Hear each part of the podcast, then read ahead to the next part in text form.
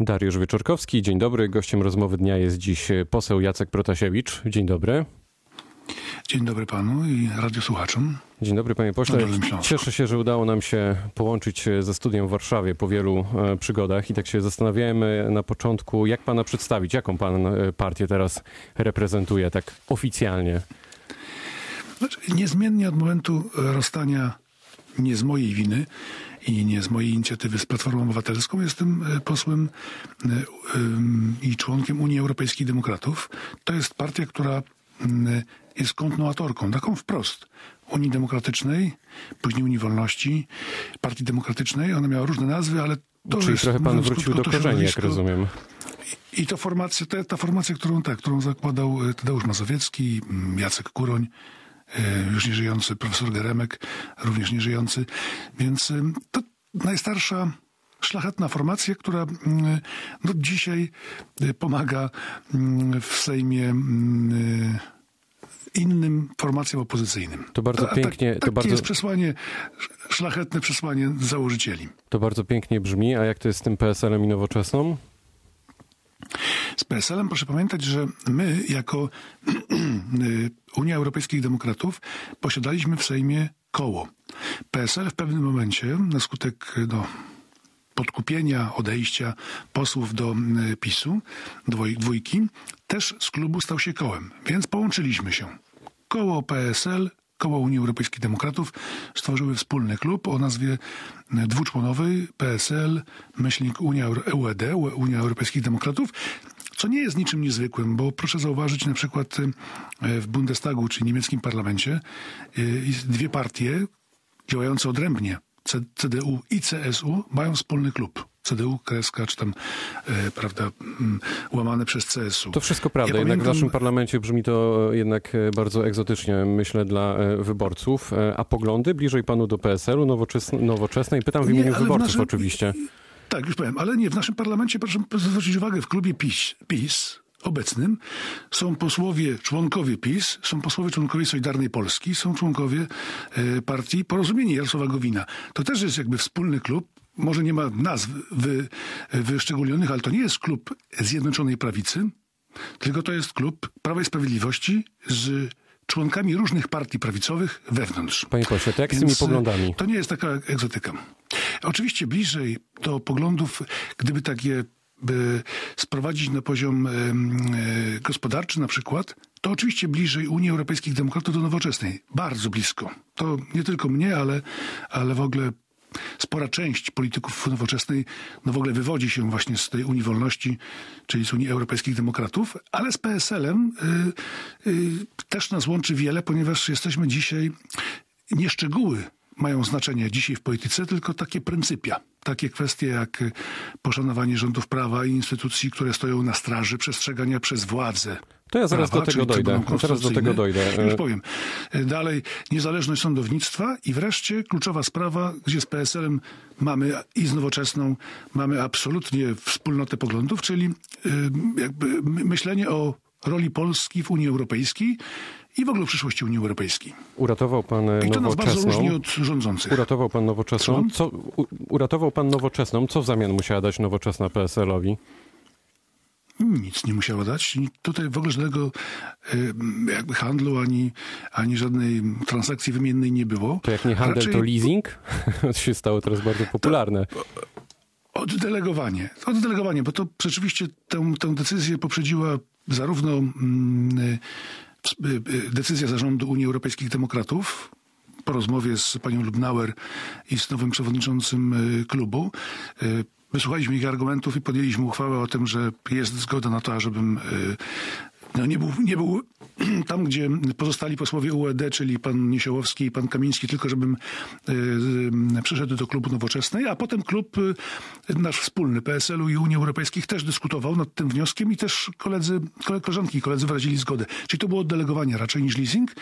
Chodziło dokładnie o to, żadną korzyść dla PSL-u czy dla Unii, tylko o rozumienie, że to jest, że to jest utrzymanie jakiejś może nie siły, bo to jest za dużo powiedziane, ale głosu opozycyjnego, takiego wzmocnionego. Bo proszę zauważyć, gdyby Nowoczesna przestała być klubem, a stała się kołem, po pierwsze... To traci, traci wiele kompetencji, oczywiście, jak najbardziej, to jest jasne. Ale traci posłów komisji śledczej, jednej, drugiej, traci posła w komisji do spraw służb specjalnych, bo tam kluby nie są reprezentowane, czyli traci miejsce przy stole takich debat telewizyjnych, gdzie też są tylko kluby zapraszane, więc proszę zauważyć, to byłoby naprawdę osłabienie zarówno roli opozycji podczas tych przecież transmitowanych przez media przesłuchań przez komisjami śledczymi i głosu opozycyjnego w ogóle, argumentacji opozycyjnej w ogóle jakby w debacie publicznej, a przecież wkraczamy w decydujący rok na kolejne dla Polski. No właśnie, kogo będzie pan wspierać w najbliższych wyborach do Europarlamentu i Parlamentu?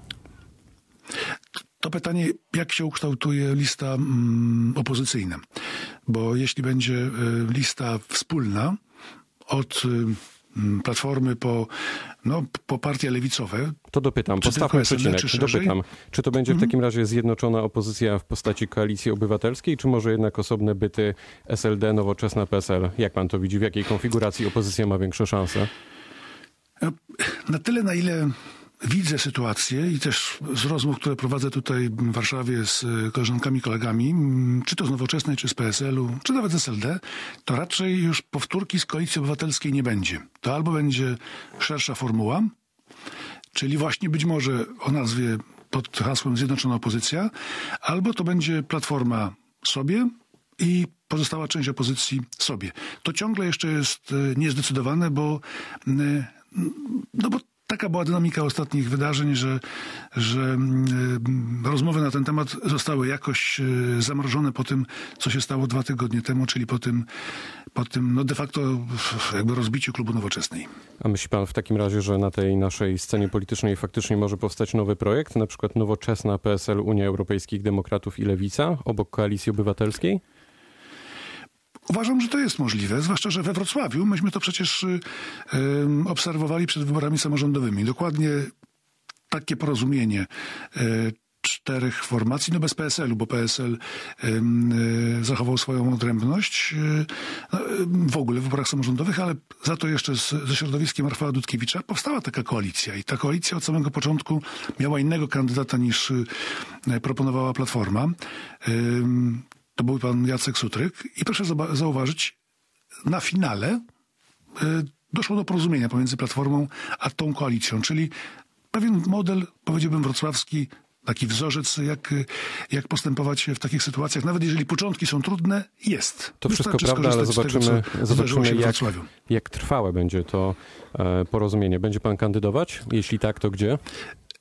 Ale powiem w ten sposób, czy trwałe, i jeżeli się myśli o tym, że mm, taka różnorodna koalicja, e, wchodząc do, załóżmy, weźmiemy teraz pierwsze wybory do Parlamentu Europejskiego, musi później trafić do jednej frakcji, czy do jednego klubu w Parlamencie Europejskim, to to jest myślenie moim zdaniem nie tylko błędne, ale i, i złe. Nie powiem, że szkodliwe, ale złe, ponieważ są powiedzmy cztery główne frakcje w Parlamencie Europejskim.